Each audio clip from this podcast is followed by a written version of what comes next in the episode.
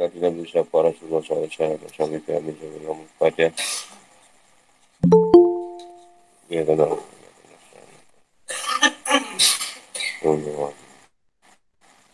Nama Nabi Nabi Salih Fadi wa Fini Amri wa Nuh Kami Kami yang Kaitan Abu Bakar Tak usah berkaitan dengan metu haram Benda haram dan keadaan haji Korban serta kalaid Kalaid ni macam hewan korban. Mana dia Kawan hewan korban. Al-Ma'idah ayat 97.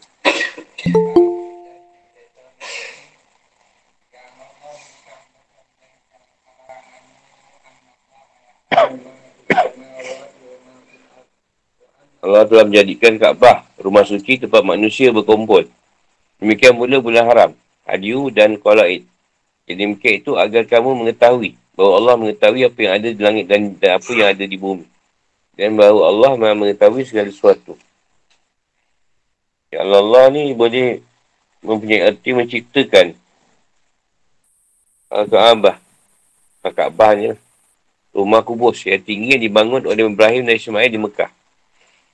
Namakan Kaabah kerana posisinya yang tinggi dan bentuknya yang kubus. Kubus tu empat segi tu. Tinggi ke atas. Sementara kebanyakan orang Arab berbentuk melingkar. Payah jumpa orang, orang buat persegi, Kaabah je. Jangan buat rumah bentuk kotak. Kau iman dinas yang mengatur usaha mereka dan kehidupan mereka. Baik berkaitan agama seperti berhaji atau berkaitan dengan usaha dunia.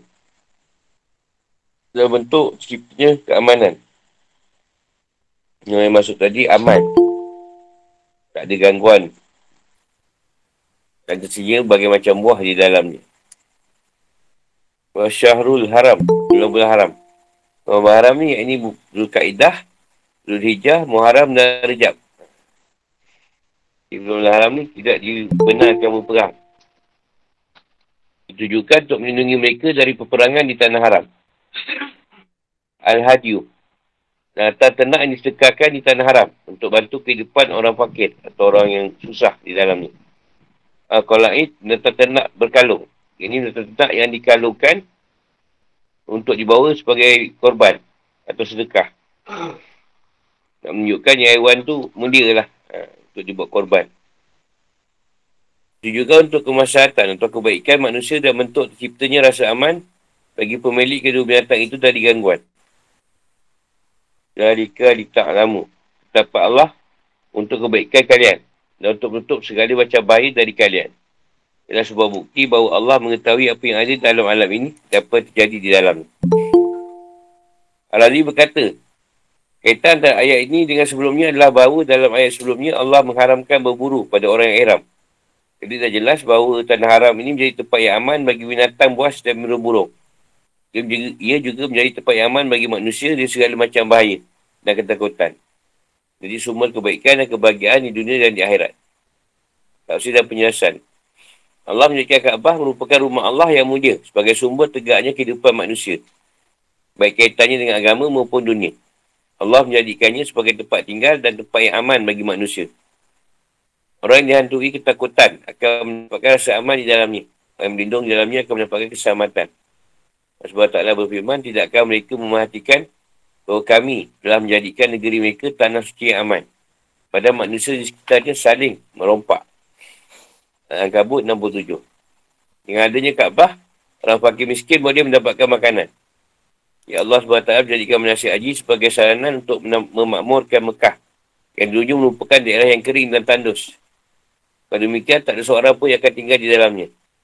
Allah juga menerima doa yang dipanjatkan di dalamnya. Kebaikan-kebaikan dilipat gandakan agar manusia semakin mencintai kepada Baitullah. Selain itu, berkumpulnya manusia dari pelbagai negeri dan negara tanah haram dapat mendatangkan manfaat duniawi yang tak boleh diperolehi dalam kegiatan muktamar-muktamar dunia sekalipun.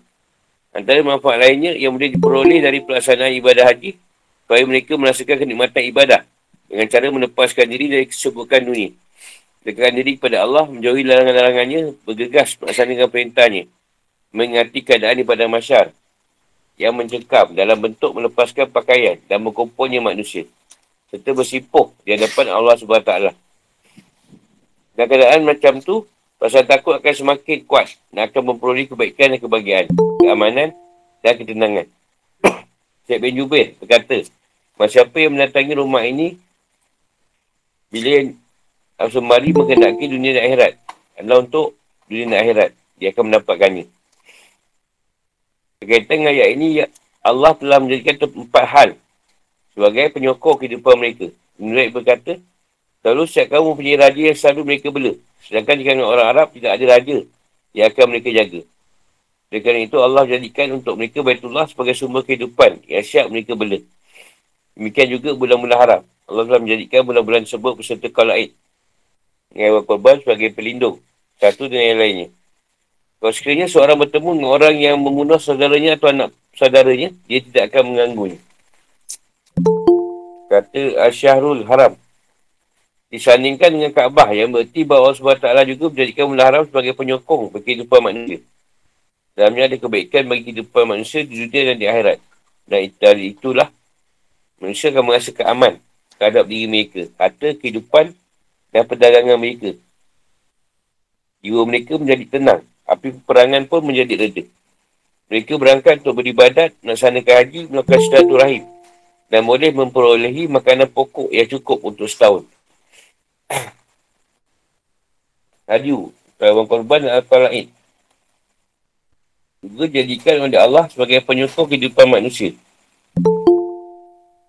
Setelah dibawa ke tanah haram, ia pun sembelih. Unta juga dikalungkan dengan kulit pokok. Sehingga ia tidak terkena bahaya. Hal ini sebagai bentuk ibadah yang dapat memperkuat agama orang yang memberinya. Ia menjadi penghapus dosa. Dapat membersihkan diri dan hartanya dan menumbuhkan rasa aman bagi orang yang bawanya. Lagi sembelihan diberikan kepada orang fakir yang dapat mencukupi kehidupan mereka dan menghindarkan mereka dari kelaparan dan kefakiran. Hal ini kerana Allah SWT telah menanamkan hati manusia rasa pengagungan pada Baitullah. Orang yang pergi ke sana akan jadi aman. Dan tak takut. Tempat Allah mengenai Kaabah dan aturan-aturannya tentang syariat haji dan ibadah-ibadah yang ada dalamnya serta manfaat yang terkandung dalamnya adalah bukti Allah SWT mengetahui semua yang ada di langit dan di bumi. Rasa-rasa di dalamnya. Dan keadaan sekarang atau masa depan. Pendapat syariat ini mengandungi banyak hikmah yang hanya diketahui oleh Allah SWT. Ia maha mengetahui segala sesuatu, baik yang kecil maupun yang besar. Baik yang rahsia maupun terang-terangan. Baik yang batin maupun yang zahir. Ini manusia boleh mengambil manfaat dari musim haji. Seandainya manusia boleh mengambil manfaat dari musim haji. Selain ia dapat menyucikan diri, membersihkan jiwa, menghapuskan dosa dan menjauhkan diri darinya. Juga akan mendapatkan manfaat, manfaat duniawi yang banyak sekali. Ia salah satu yang penyangga agama Islam dan faktor yang mem- memperkuat persaudaraan. Dapat menumbuhkan kesedaran akan nikmatnya ukuah sistemnya. Sebab taklah berfirman. Semuanya orang mukmin itu bersaudara. Al-Hujurat 10. Juga dapat meningkatkan semangat beragama. Memperkuat kerjasama antara semua umat Islam. Baik antara negara, bangsa dan individu. Di timur dan di barat. Dan pelbagai bidang ekonomi, sosial, politik maupun ilmu pengetahuan. Fikir kehidupan atau hukum-hukum. Yang kehidupan umat bangsa, umat, bangsa dan individu. Pasti akan pernah melewati masa yang tergeram. Semua daya yang melimpah, keadaan yang aman, tenang dan stabil. Itulah hikmah jadikannya Baitullah. Seluruh tanah haram, mula-mula haram. Hewan semelihan, hadiu dan kalaid sebagai penyokong kehidupan manusia. Iaitu dengan kebaikan, usaha agama dan dunia mereka. Kerana manusia diciptakan dengan memiliki tabiat seperti perasaan hiri hati. Senang, bersaing dan saling berselisih faham. Atau bergaduh. Hal ini boleh membawa panasnya suasana, suasana kehidupan mereka dalam bentuk terjadinya pembunuhan dan pemusuhan atau dalam bentuk pertarungan dan peperangan. Jadi, kena ada masa-masa yang lapang untuk mengingatkan mereka kembali pada keadaan harmoni, saling menyayangi kedamaian, keamanan dan mencegah jadinya kezaliman. Biasanya itu wujud dengan adanya perdamaian dan kejahatan senjata. Pada masa hari itu terjadi di bulan haram. Tapi peraturan itu sudah dinasak, dimasukkan. Namun kewajipan untuk menghormati Baitullah dan menjadikannya tempat suci yang aman, hukum tersebut masih berlaku. Terkait dengan kehidupan umat Islam. Mereka harus mempunyai khalifah. Allah SWT berfirman, aku nak menjadikan khalifah di muka bumi. Al-Baqarah 30. Jadi hal ini nak juga untuk merealisasikan persamaan dan keadilan. Memutuskan perkara antara orang yang bertikai, menghukum para pejahat, menyebarkan kedamaian dan keamanan. Menjaga kehormatan-kehormatan dan mencegah bahaya dari negara dan individu. Ibn Qasim meruatkan dari Malik. Bahawa Usman berkata, Wenang yang dimiliki oleh pemimpin lebih luas daripada wenang yang dimiliki oleh Al-Quran. Allah melakukan hal itu agar kalian tahu bahawa Allah mengetahui secara mendalam tentang perkara langit dan bumi. Dan dia juga tahu kebaikan kalian, wahai manusia. Sebelum dan setelah diciptakan. Sebab taklah maha lembut pada hamba-hambanya. Wewenang dia berkuasa lah. Ha, ni orang, orang Jawa faham wewenang. Hmm. Dah. Itulah maknanya manusia yang boleh menggerakkan kuasa ni tadi. Al-Quran tu hanya kalam je. Kalau manusia tak nak ikut, tak ada juga. Itu sebab nak meletakkan tidak ada peperangan bulan haram, dia takkan bulan haram. Empat bulan, lima bulan. Kaedah Zuhijjah, Muharram dan Rajab.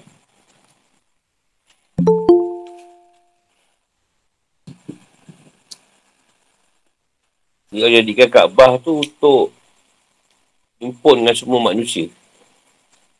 Dan ambil manfaat daripada rumah Allah ni tadi. So yang semua orang nak pergi ke sana tu. Nak menaikkan umrah, haji.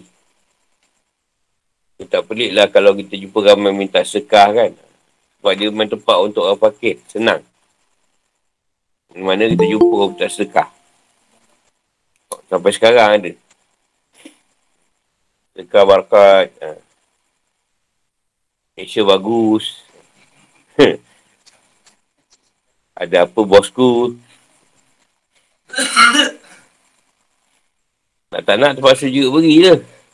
Kata satu dia lah. Jadi mana orang susah pergi ke sana, ke Baitullah tu. Jadi senang pula. Orang meniaga pun kan, kadang setahun sekali niaga. Macam lagi. Tak suruh semua Islam berkumpul kat situ. Lepas tu dia adakan uh, nota korban. Dia makan. Dia fakir. Dia nak tanya pasal tu.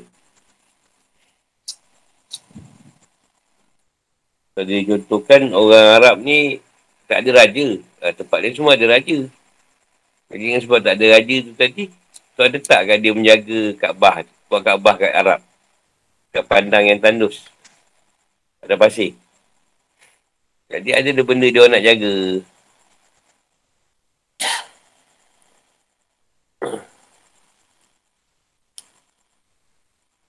Jadi banyak bolehlah melampaukan rahim apa. Dulu tak pergi Mekah, tak kenal sangat. Tak pergi sana. Rapat pula kan. Dulu, tegur-tegur je jumpa kat madrasah. Sekarang ni ibu kenal. Duduk nak sebilik kan. Ah, macam-macam tahu perangai tu. Tapi tak tahu jadi tahu lah. Oh ini dengkur dia macam ni.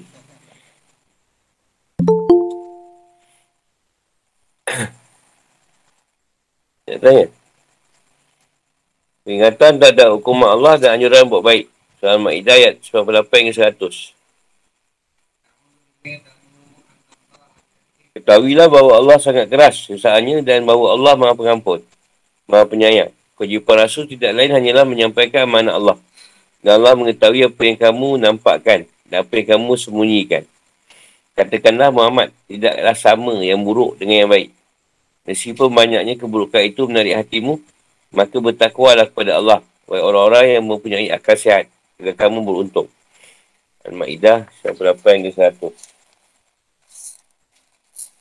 Jadi hidup ikab ni keras pada musuhnya. Kafur. Ngampun pada para kasihnya. Rahim. Maha pengasih kepada mereka. Tubdud. Amal perbuatan yang kamu lakukan secara terang-terangan. Maha tak tumut. Amal perbuatan kalian yang lakukan secara rahsia. Allah akan malas amal kalian. Al-Habisu wa tayyib. Yang halal dan yang haram. Yang baik dan yang buruk. Yang bagus dan yang buruk. Kalau ah, jabat. Membuatmu gembira. Fatakullah. Takwalah pada Allah. Tinggalkan yang buruk dan melakukan yang baik. Albab. Akal. Tuhlihun beruntung. Sebab turunnya ayat 100. Al-Wahidi dan As-Bahani meruatkan dalam At-Targib dari Jabir bahawa Nabi Muhammad SAW menyebutkan pengharaman khamar. Lalu seorang anak badui berdiri lalu berkata, Apa seorang lelaki dan ini adalah daganganku. Aku pernah menimbun dagangan itu. Apakah ia boleh memberiku manfaat jika aku gunakan untuk ketaatan di Allah? Lalu Muhammad SAW bersabda, Sebenarnya Allah tidak menerima kecuali yang baik. Dan Allah menuka ayat yang memediakan sabda Rasulullah SAW tersebut. Allah berfirman, La yastawi yul habisul wa ta'i. Walau a'jabaka kasrat kasratul.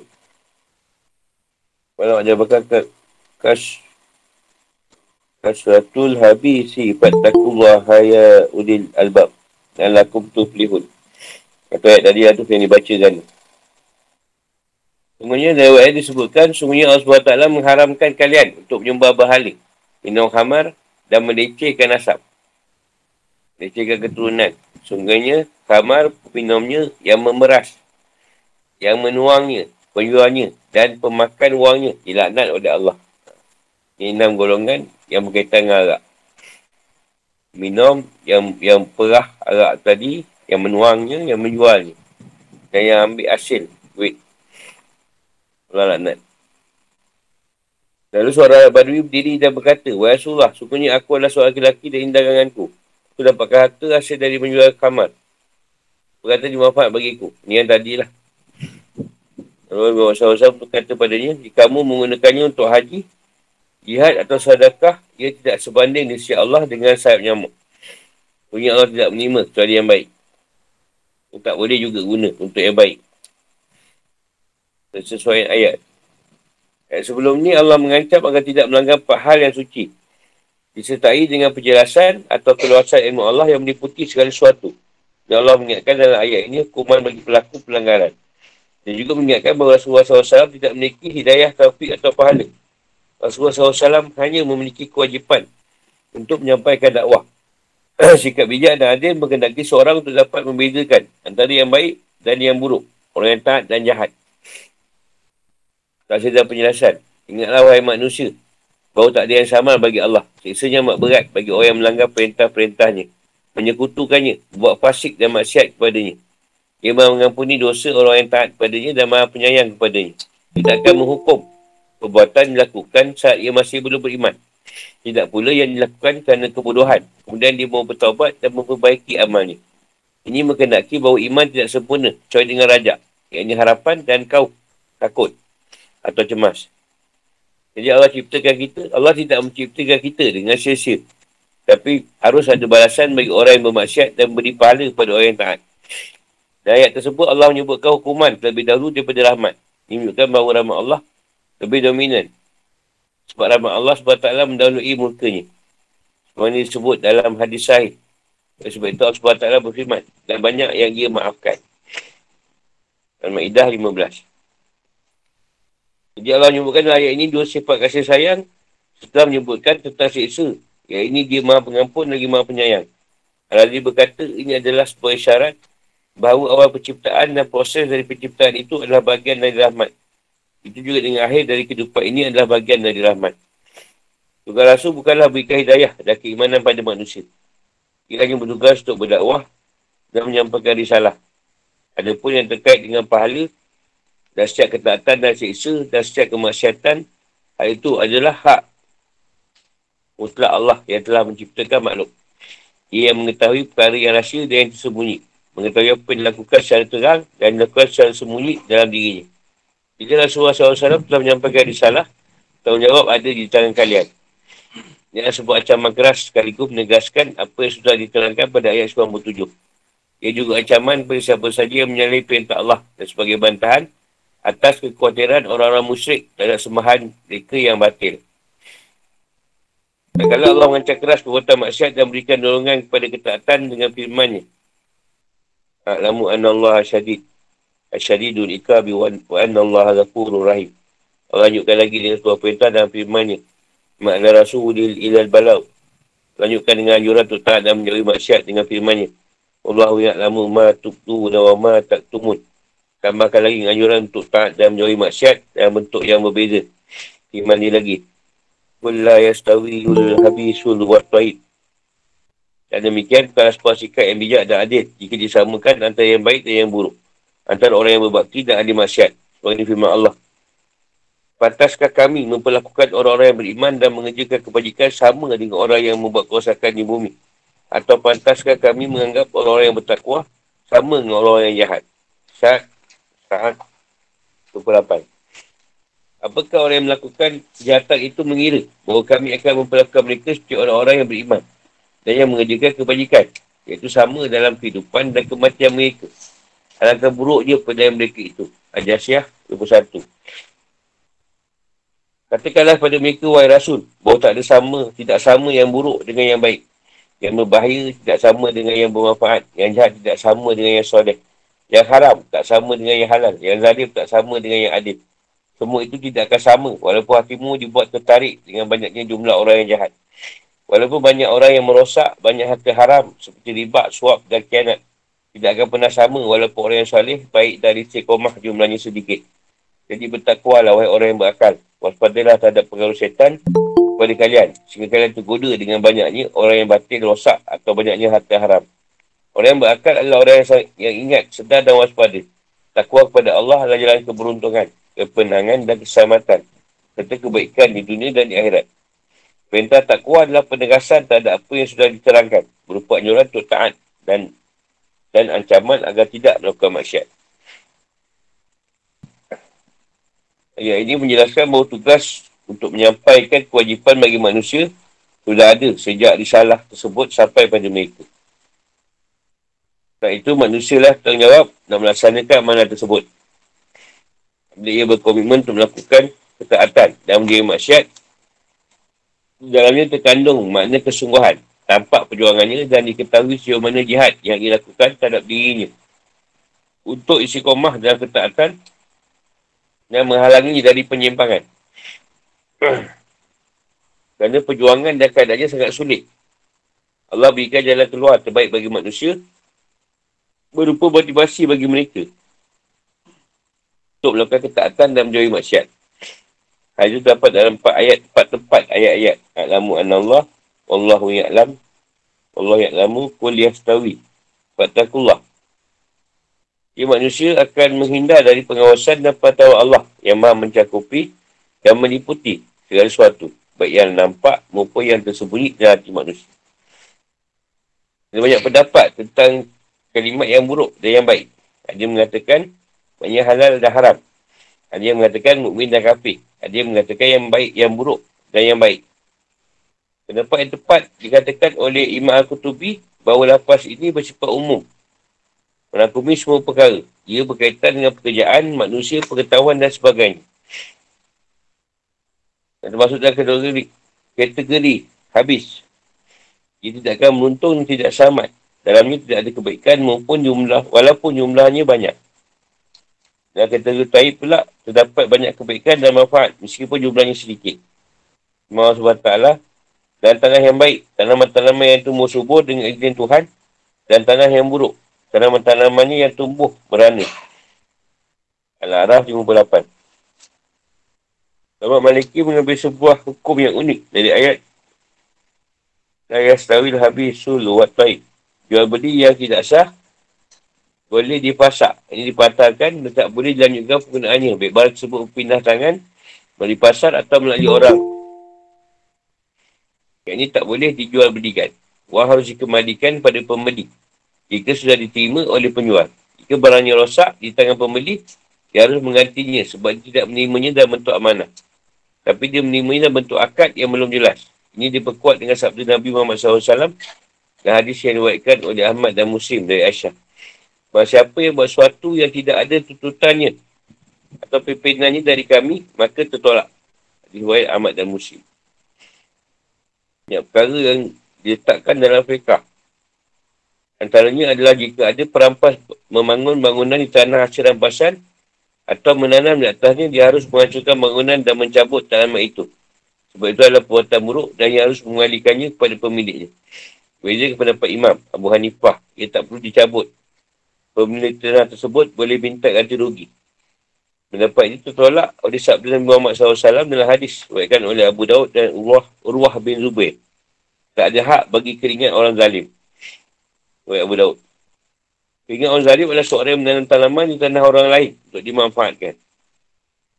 Allah ini walau jabakah kasratul habis setuju pada Muhammad SAW. Namanya maksud adalah umatnya. Sebenarnya Muhammad SAW tidak memiliki ketertarikan pada sesuatu yang buruk.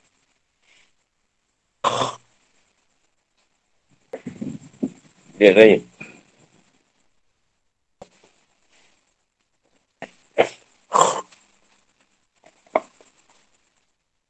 Ayat ni pun Tuhan sebut. Yang ahli sekomah ni tak ramai. Yang tak kuat. Yang buat jahat tu lagi ramai. Jadi janganlah pengaruh dengan yang banyak yang jahat ni. Asal jumpa je ada, ada bisnes baik ni. Bang. Tak ada lain. Eh, tak ada cerita lain ni. Ha, ni boleh untung besar ni.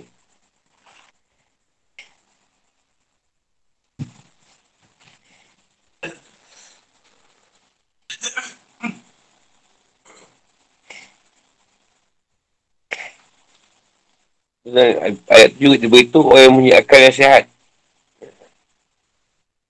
Dia tak kata orang yang tak betul. Yang akal tak betul. Dia kata, wahai orang yang akal yang sihat. Yang punya akal yang sihat. Kata kamu beruntung. Yang boleh berfikir ni, Allah suruh tengok balik keadaan. Allah suruh bertakwa. So, kita memikir.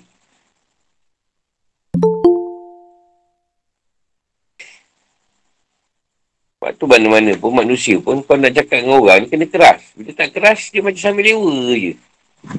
Tuhan pun dalam Quran pun sebut. Kalau sangat keras sesanya. Tapi bahkan tu, Allah maha pengampun. Bukan tu Allah maha pengampun. Tapi, entah tu. Kau nak ikut tak? Tak ada kan kena hukum. Tapi sebenarnya, kalau kau buat, tak adalah aku nak hukum. Ha. Belakang tu lembut. Tapi, depan keras. Ha, Arak ni memang tak ada ni lah. Tak ada kompromi. Ha, tak ada lah dengan baru dia tanya boleh tak buat untuk jalan Allah. Tak boleh.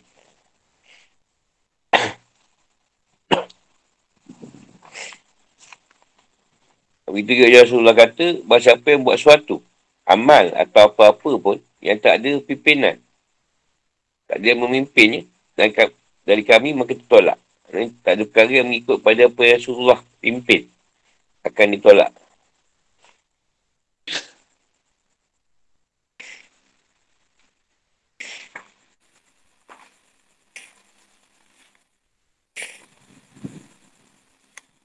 Dia rasa pelik tu. Bila orang tolak cerita apa Yasin, Talil kan benda-benda tu memang dia suruh buat, baca. Apa pula? Tak ada pimpinan. Yasin tu arti Quran. Baguslah baca.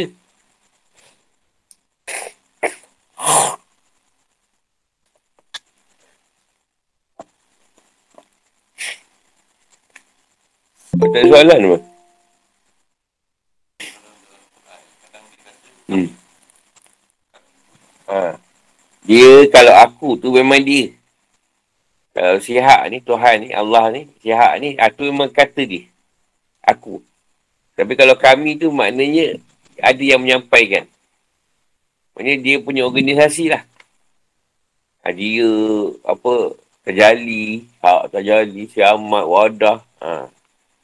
Maknanya tu organisasi dia tu, kami kata dia. Ha. Kami tu maknanya malaikat lah termasuk sekali tu. Maknanya kalau kau tak nak ikut, ah kami. Ya, ini dia guna tentera dia lah. Untuk menghukum. Ah, tu yang jadi jadi macam-macam lah. Untuk malaikat azab. Atau malaikat yang me- menjalankan gempa bumi. Tu kau standby tu. Standby je. Jangan ada, ada Tuhan panggil dia. Ha. Maksudnya ada arahan yang kau buat muka pada semua pesuruh Allah yang ada. Ada perkara yang memang Allah saja yang marah. Allah saja marah. Aku lah kat situ. Ada perkara yang semua marah. Malaikat marah. Semua marah. Ha, yang berkaitan dengan Tuhan lah. Ketuhanan lah. Ha. ha tu kata kami. Ha, malaikat lah termasuk. Ha, malaikat semua. Ibrahim ke apa semua tu marah lah. Macam itulah kita ambil contoh. Allah dah bagi balak berupa COVID. Tapi bila kita ujah yang COVID tu Allah yang bagi. Eh tak ada juga. Tak. Ini manusia ni yang dajal ni cerita. Nah, dia balik-balik hal tu. Kita tak nak terima yang COVID tu daripada Allah SWT. Eh, tak, bukan Ustaz. Eh, malah lah yang kau. Wah, dia cakap kan yang Allah punya cerita. Tak. Tak, Allah tak macam tu. Allah ni baik. Dia takkan bagi manusia ni susah. Kau ni fahaman lain betul. Seolah-olah ada dua Tuhan. Pula cakap dia, kau ni macam ada dua Tuhan je. Satu Tuhan baik, satu Tuhan buruk. Tak, manusia ni belajar lah. Ah, malah, dia, dia, bila orang macam ni, tak payah, tak payah gaduh lah. Memang dia menang kan. Jadi Allah bagi satu benda, test. Jadi nampak manusia agak-agak jinak lah. Yang liur-liur ni jinak lah. Dua tahun ni nak. Masuk je. Dah lepas tak apa ada endemik, dah mula balik. Jadi maknanya berhati-hati lah. Eh, kalau balak yang hantar tadi, kau masih tak insap juga lagi. Mungkin dia nak hantar apa tak tahulah lepas ni. Ha, kau tunggulah. Aku pun tak tahu nak agap. Pasal cerita tu aku dapat tu. Aku tak cakap apa benda. Eh, kita bagi patut itu kan dah elok kan. Yang PKP pertama bagus lah. Tawi kat ni, di imam. Eh, masuk endemik.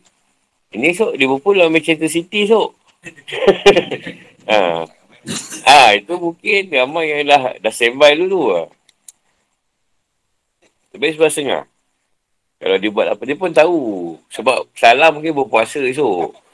Ha. Salah, apa, Sadio Mane, ah, ha, mungkin berpuasa. Jadi tak boleh buat awal. Yelah macam ni. Kacil katakanlah sebab kantin berpuasa. Tak boleh main bagus sangat. Yang berzimah kata sebab dia berpuasa tu yang dia rasa hebat. Dah dah. Dah dua ni. Ya, kata dia kalah kan. Tapi berzimah kata aku bagus itu sebab berpuasa. tu boleh skor tiga biji. Yang Tacel pula kata kantin tu sebab dia berpuasa penat. Jadi main tak apa bagus. Ha, jadi dua pihak ni. Pasal puasa tu, bola cerita je. Sampai jadi sisu ni. Tak google. Orang main bola berpuasa. Jadi dah baik-baik Israel itu patut dikekalkan lah kan. Dan, tapi tak. Dia bila tu dia pun balik. Rutin, jadi rutin yang lama balik. Dia tak bawa balik benda yang masa PKP dia buat.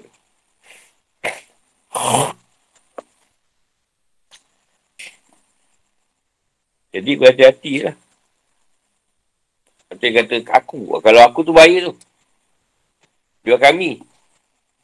Kami tu maknanya benda tu masih lagi dalam banyak pihak.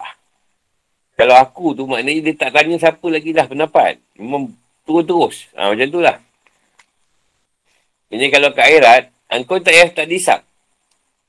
Kau pergi masuk neraka tu. Ha, macam tu. Ha, dah tak ada rahmat kat situ dah. Ha, kau, kau tu masuk neraka. Jumpa pun tak nak. Jumpa pun tak mau. Ha, ni terus dia masuk. Dah jumpa aku. Macam kau, kau dah menyampah. Kau aku dah menyampah. Ketunan kau aku tak suka. ha. Sama je. Ha. Tuan kau dah tak suka kau. Tak nak jumpa kau. Bila hiduplah kau kat dunia ni. Dan tak kau lah nak buat apa. Sebab tu hidup senang lenang kan. Hidup senang lenang, naik bot, apa poin 10 orang mau ikut. Sepati dia lah. Kau tak, tak nak tengok lah muka dia. Kawan dengan syaitan tu. Kita pun sama sebenarnya. Manusia pun sama je. Kau cakap tadi kali degil, malah layan lah. Contoh orang memang dah tak ada upaya Dia tak boleh cek makan, duduk pun merempat. Minta tolong kau. Walaupun ada nama pinjam dia minta, kau tetap akan bagi kat tiap hari pun kau boleh bagi tu. Tapi kau tengok dia segur bugur. Tu lampak kerak elok. Tiap hari minta kau. Memang nak kena pelempang. ya. Siap walafiat kita tengok. Aku ada, ada. Eh, mana nak kena? Tapi kalau orang tu memang tak ada upaya, ha, memang tak dia bekerja, duduk pun mengepat, kata hari minta apa aku bagi. Dia tak buat apa kan? Ini sehat, bawa motor beram-berum. Dia ada tak duit? Eh, sedap je. Dia sekarang boleh lah, ini sihat ni. Setiap hari, jadi lemak banyak. Jadi sebab ayat ni dulu saya baca. Sebab tu saya kalau pak tanah, pak apa, malah nak gaduh. Macam ni lah. Tak ada hak bagi orang zalim. Ha, tu yang dulu bila orang sanggup keluar rumah, sanggup rubuhkan semua. Sebab kita datang kat tanah tu kosong kan. Jadi kita balik pun biarlah kosong juga. Ha, sebab tu rubuhkannya semua. sebab baca ayat tu, tak nak jadi gaduh. Sebab tu tempat tanah, tak apalah. Malah nak bergaduh. Tapi kalau tak ada cerita tu, tak ada pula madrasah ni.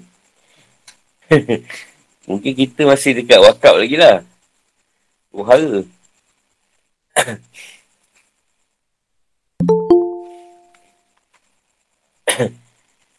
ada lagi soalan?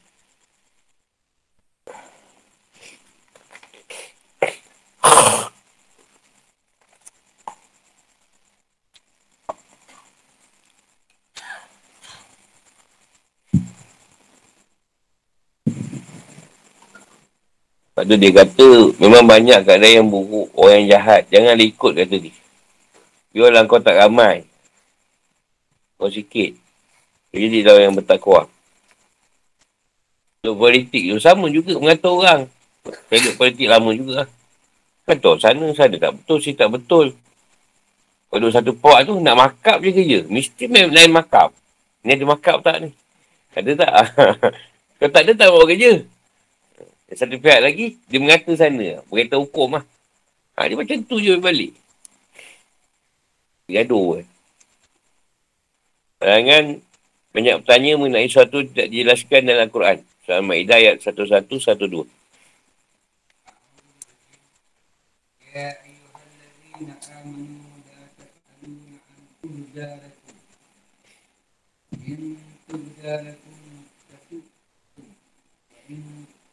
إن تسألوا عنها حين نزل نزل القرآن تبدى لكم عفى الله عنها والله غفور والله غفور حليم قد سألها قوم من قبلكم ثم أصبحوا بها كافرين Wahai orang yang beriman, janganlah kamu menanyakan kepada Nabi-Mu hal-hal yang juga diterangkan kepadamu.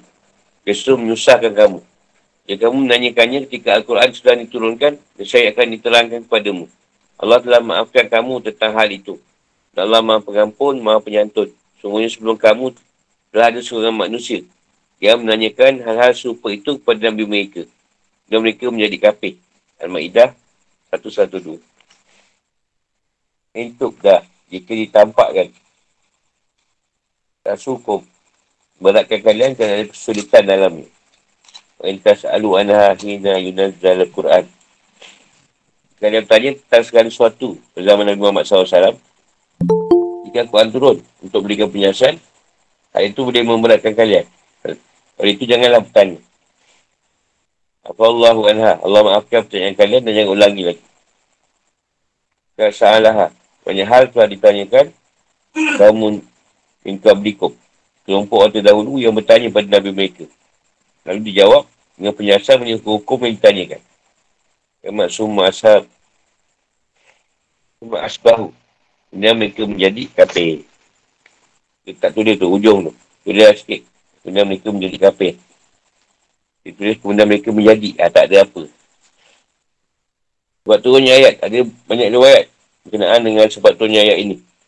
Antaranya berupa pertanyaan sekadar untuk menguji mempersyirik diri untuk penghinaan Ada juga pertanyaan untuk dapatkan pemahaman dan mencari petunjuk. Mengenai awal fardu yang berulang. Antara contoh pertama adalah hadis riwayat Buhari dan Muslim. Hadis ini sesuai dengan riwayat Buhari dari Anas bin Malik. Dia berkata, Nabi Muhammad SAW sedang berkutbah. Lalu seorang yang bertanya, siapakah ayahku? Nabi menjawab si Polan. Lalu turunlah ayat. Hai orang yang beriman, janganlah kamu menanyakan kepada Nabi mu hal-hal kau tengah khutbah, dia tanya, siapa ayah aku? Dia nak test Nabi. Tapi tu tak nama bapak aku ni. Ha, bapak kau, Dol.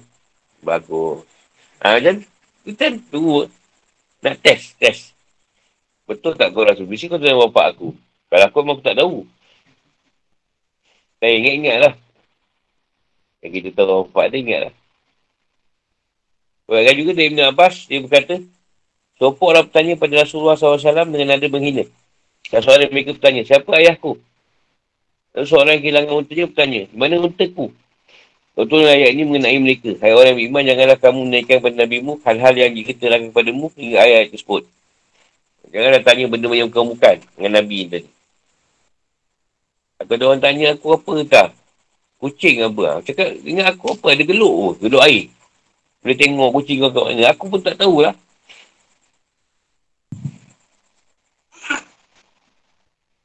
Aku ni barang hilang pun tak jumpa. Barang orang lagi tak jumpa. At-Tabari mewaitkan pula hadis yang sama dari Abu Hurairah. Mewari juga diwayatkan dari Anas. Dari Nabi dari Rasulullah SAW. Demi Allah, kalian tidak akan bertanya padaku tentang sesuatu. Kecuali aku akan jawab sama aku masih di tempatku ini. Kalau seorang berdiri menuju beliau, aku jangan bertanya. Di mana tempat masukku ya Rasulullah? Dia masuk kat mana pun dia tanya. Ha, tapi tu tak kemasuk daripada mana. Nabi jawab neraka tu.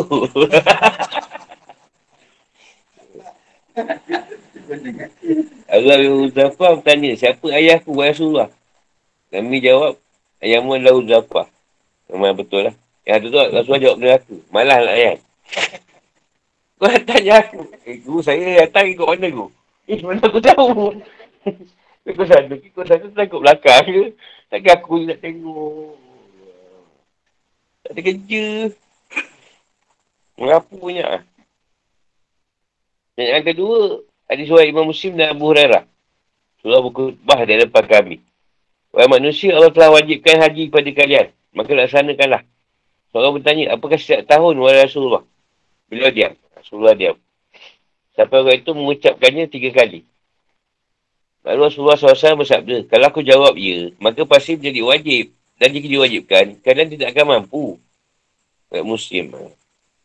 Dia tanya tu, apa ni, nak kata kita kena buat setiap tahun ke haji tu. Kau oh, dah cakap kena buat haji tu sekali lah. Ha. Kan sudah kata tak tahun kan? Ha. Padahal muka kau. RM25,000. Umrah pun bergaduh. Cik duit. Yang dua lain ada tambahan. Dia kata, lalu turun ayat ini. Maksudnya ayat ini turun ketika soalan yang macam-macam tanya kat Rasulullah. Juga dia dari Imam Ahmad. Kata Bidi dan Hakim dari Adi. Dia, dia berkata ketika turun ayat.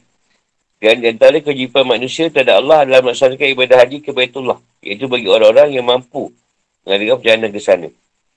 Adi Imran. Jadi, kat situ dah terang lah. Tuhan bagi tahu orang yang mampu mengadakan perjalanan ke sana.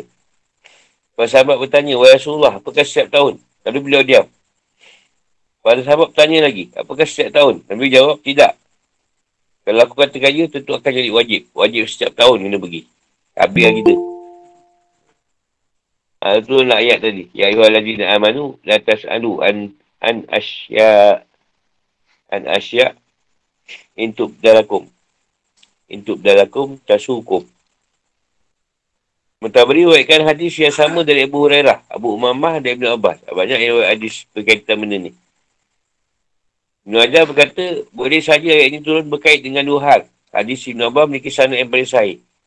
At-Tawari berkata, pendapat yang paling kuat punya hari itu adalah pendapat orang yang mengatakan ayat ini turun kerana banyaknya orang yang bertanya pada Rasulullah SAW mengenai pelbagai macam permasalahan. Bagaimana pertanyaan Ibn Huzafah pada beliau, siapa ayahnya? Lalu pertanyaan kepada Nabi ketika beliau bersabda bahawa Allah telah wajibkan kepada kalian ibadah haji. Apakah setiap tahun? Pertanyaan semacam itu. Yang menyusahkan pertanyaan-pertanyaan tu. Jadi ketika Tuan Wahyu tu atau cerita, Nabi cerita tu janganlah tanya yang bukan-bukan. Kita tengah mancing kan kau tanya, tengah buat apa tu? Ha, tengah berak. kan tak nampak tu. Ha. Kan tengah buat apa? Tanya benda yang tak sepatut tanya.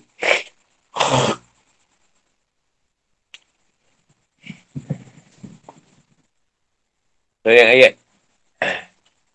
Dan kalau Allah menyebutkan bahawa tugas Rasul adalah menyampaikan atau tablik dan tugas umat dalam melaksanakan dan mengikuti kewajipan tanpa banyak bertanya.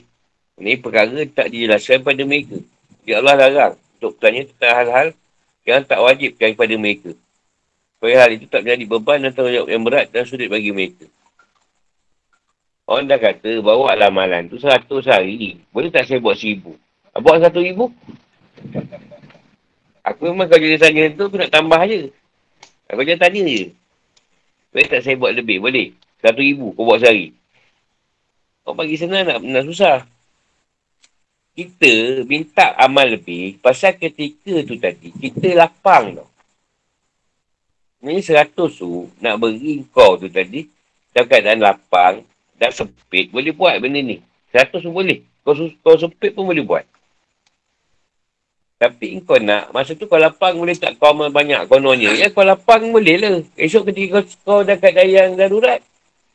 Ha, bu, saya dah tak boleh buat seribu macam dulu lah. Ha, itulah kau beri seratus, buat je lah seratus. Atau tiga ratus kan? Ha, tiga ratus lepas maghrib, tiga ratus lepas subuh. Tak ada. Kan aku suruh baca surat Zamiah. Saya kebir-kebir kau. Dua belas puluh. Pukul lapan pun tak siap. Bacalah jenis jahara. Allahumma inni as'aduka. Oh, asyir je.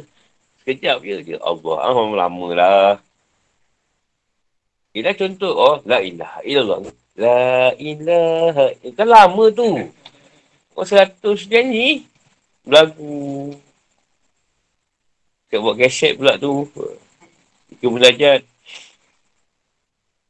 Nak mudahkan urusan. Kalau kau orang dah pecah, tak pasal.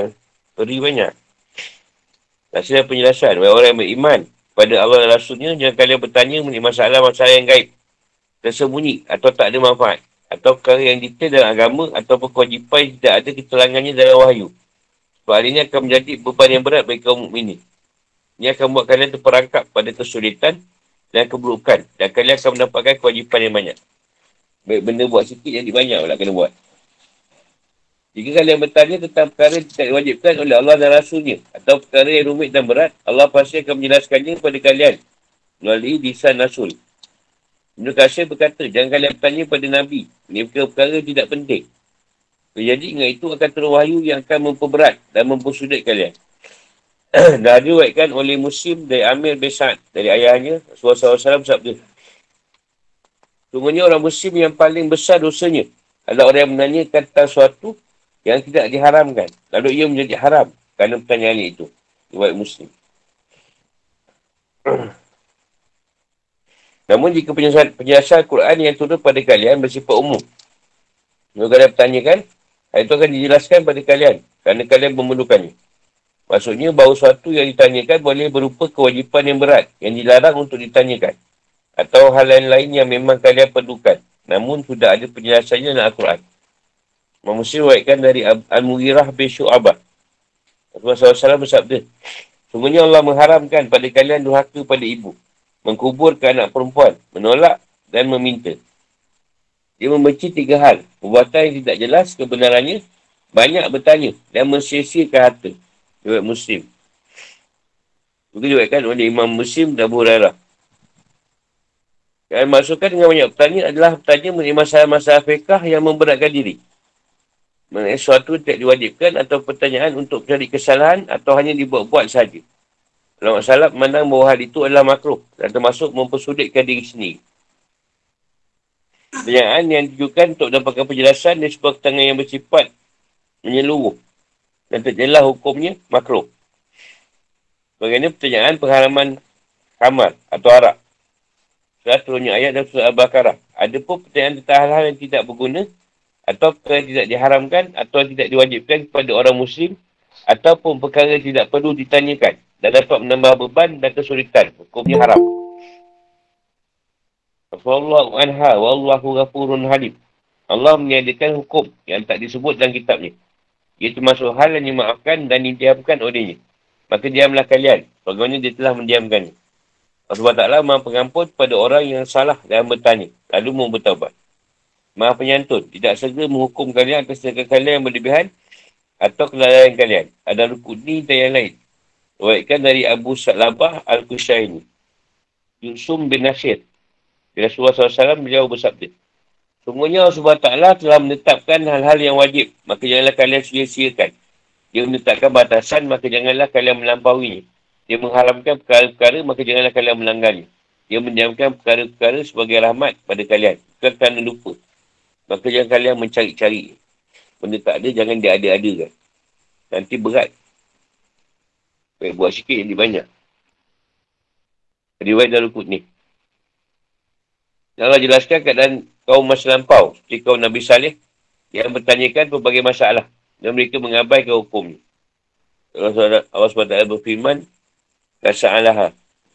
Kamu min kablikum. Suma sabul.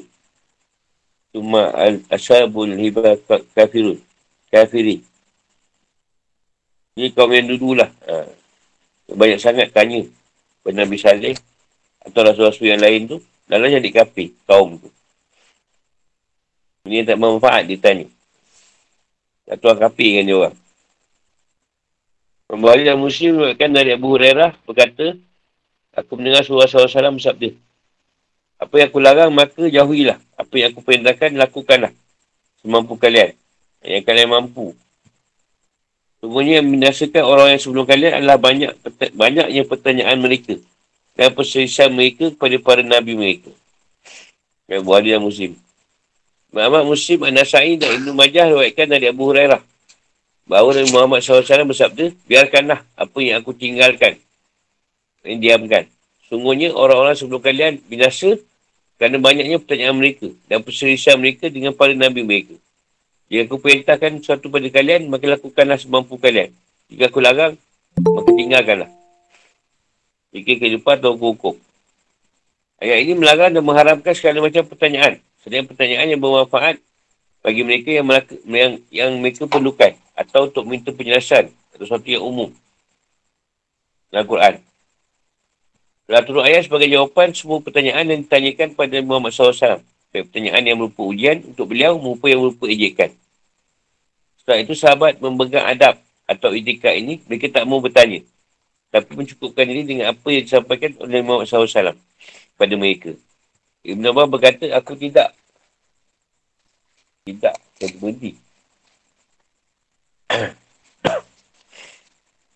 Aku tidak melihat kaum yang lebih baik daripada para sahabat Rasulullah SAW. Mereka tidak bertanya pada beliau kecuali 13 pertanyaan sampai beliau wafat. Sahabat Rasulullah 13 pertanyaan dia tanya.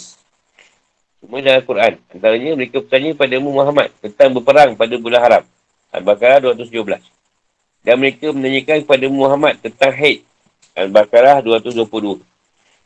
Dan ayat lain mereka tidak bertanya. Contoh apa yang bermanfaat bagi mereka. Ada pun pertanyaan yang berkaitan dengan syariat berzaman sekarang, hukumnya boleh saja untuk dapatkan ilmu dan penjelasan.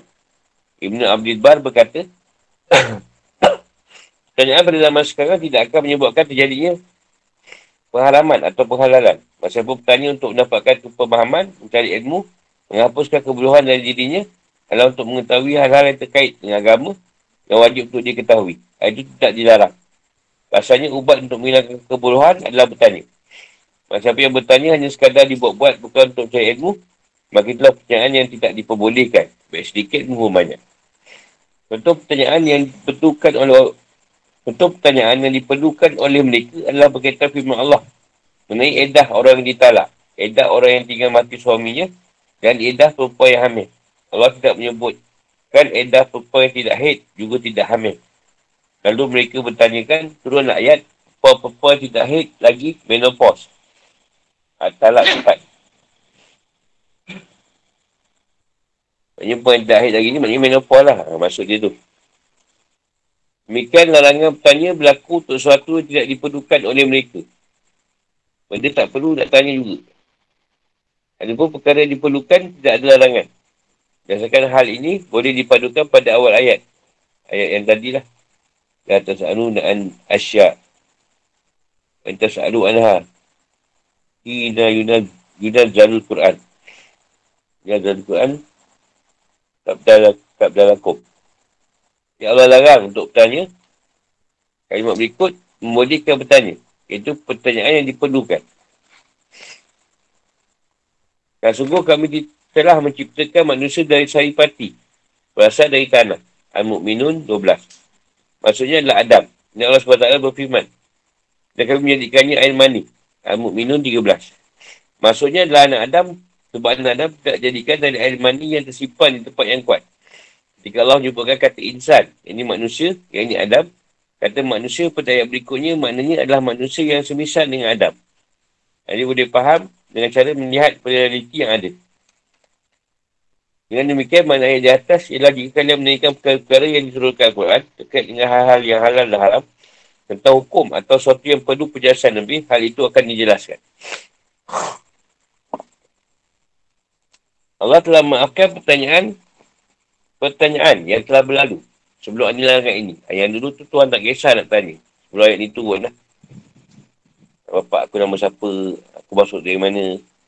Jika Nabi Muhammad SAW memakruhkannya, jangan kalian ulangi lagi. Jadi seringkali Al-Quran dan Al-Quran memberikan perbandingan, peringatan dan pelajaran. Bagaimana lakukan di sini dan firman Allah beritahu bahawa kaum sebelum kita telah menanyakan ayat semacam itu. Menanyakan ayat yang pelik-pelik. Ketika mereka diberi jawapan dan diwajibkan, mereka mengingkarinya. Dia dah suruh tak nak buat pula. Mereka berkata ini bukan berasal dari Allah. Ini seperti permintaan Nabi Saleh tentang unta. Permintaan kaum Musa untuk melihat Allah dengan jelas. Juga sahabat Nabi Isa yang minta hidangan. Inilah peringatan mengenai apa yang terjadi pada umat terdahulu. Memadukan antara bertanya yang dilarang dengan dianjurkan. Kerana firman Allah SWT, maka bertanyalah pada orang yang mempunyai pengetahuan jika kamu tidak mengetahui. Anan 43. Tangan ini berlaku pada hal yang tidak bersifat ibadah dan tidak diperintahkan dalam Al-Quran. Sedangkan perintah untuk bertanya ditujukan untuk perkara yang wajib diamalkan. Allah Alam. Ini kita bertanya. Tanya yang macam-macam, yang bukan-bukan. Cuma bertanya tak ada masalah. Kau sebab nak memperbaiki pemahaman. Ah, tak tahu. Tanya. Tapi bukan nak tanya benda yang kita tak tahu. Yang pelik. Contoh kalau mau buat, Ustaz boleh scankan rumah saya tak? Betul kan tak? Saya ada apa? Mana aku tahu kau ada apa? Kau nak pokok kau tu, tahi banyak. Marah pula kan? Ha. Sebab kata Rasulullah, punca ilmu dengan bertanya. Boleh bertanya, tapi yang sesuai lah. Pertanyaan yang sesuai, yang kita perlukan. Bukan benda yang kita tak buat. Dia tanya.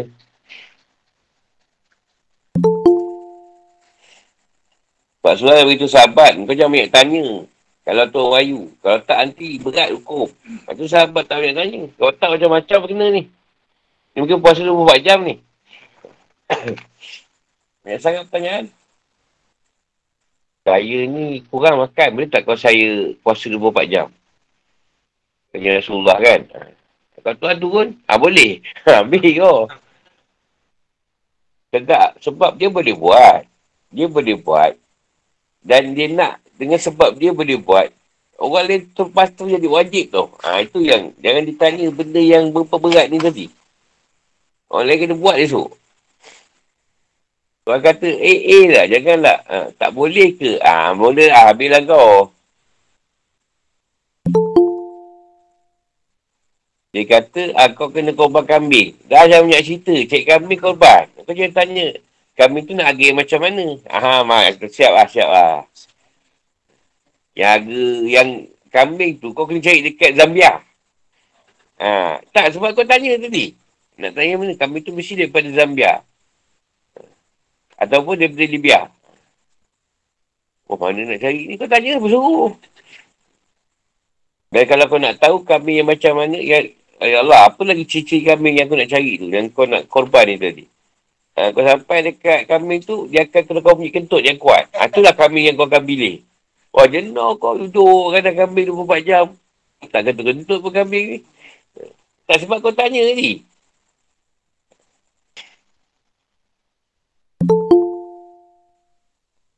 Jadi itulah permasalahan yang banyak berlaku lah berkaitan dengan masjid dan surau.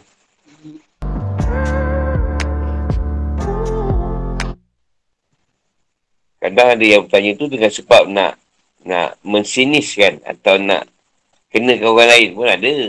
Pertanyaan tu tadi.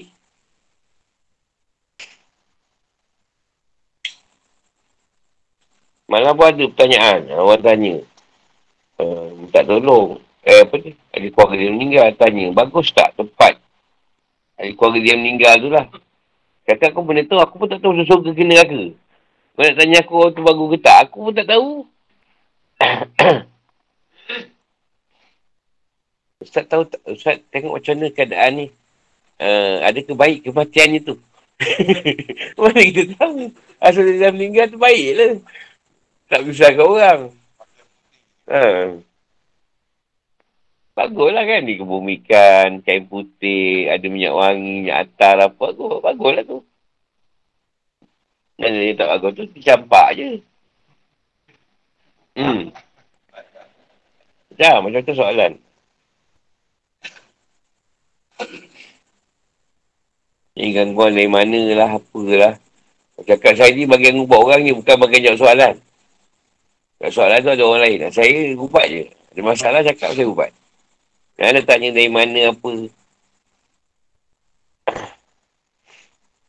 Sebab ni zaman memang sihir berleluasa lah. Ha. Dan kita pula terpaksa berhati-hati pula nak menyebutkan siapa yang buat tu tadi. Ah, ha, tu masalah tu. tu. Tanya pun sakit datang ni mana? Ah, tak, tak tanya. Tuan-tuan kata tak tahu. Tak tahu MRI lah. Ha, kan sebenarnya MRI. Ha, tengok air bayo. Pakar.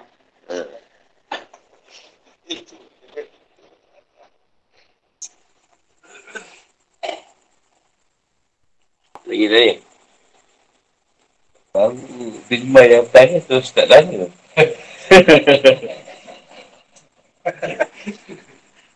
Sana.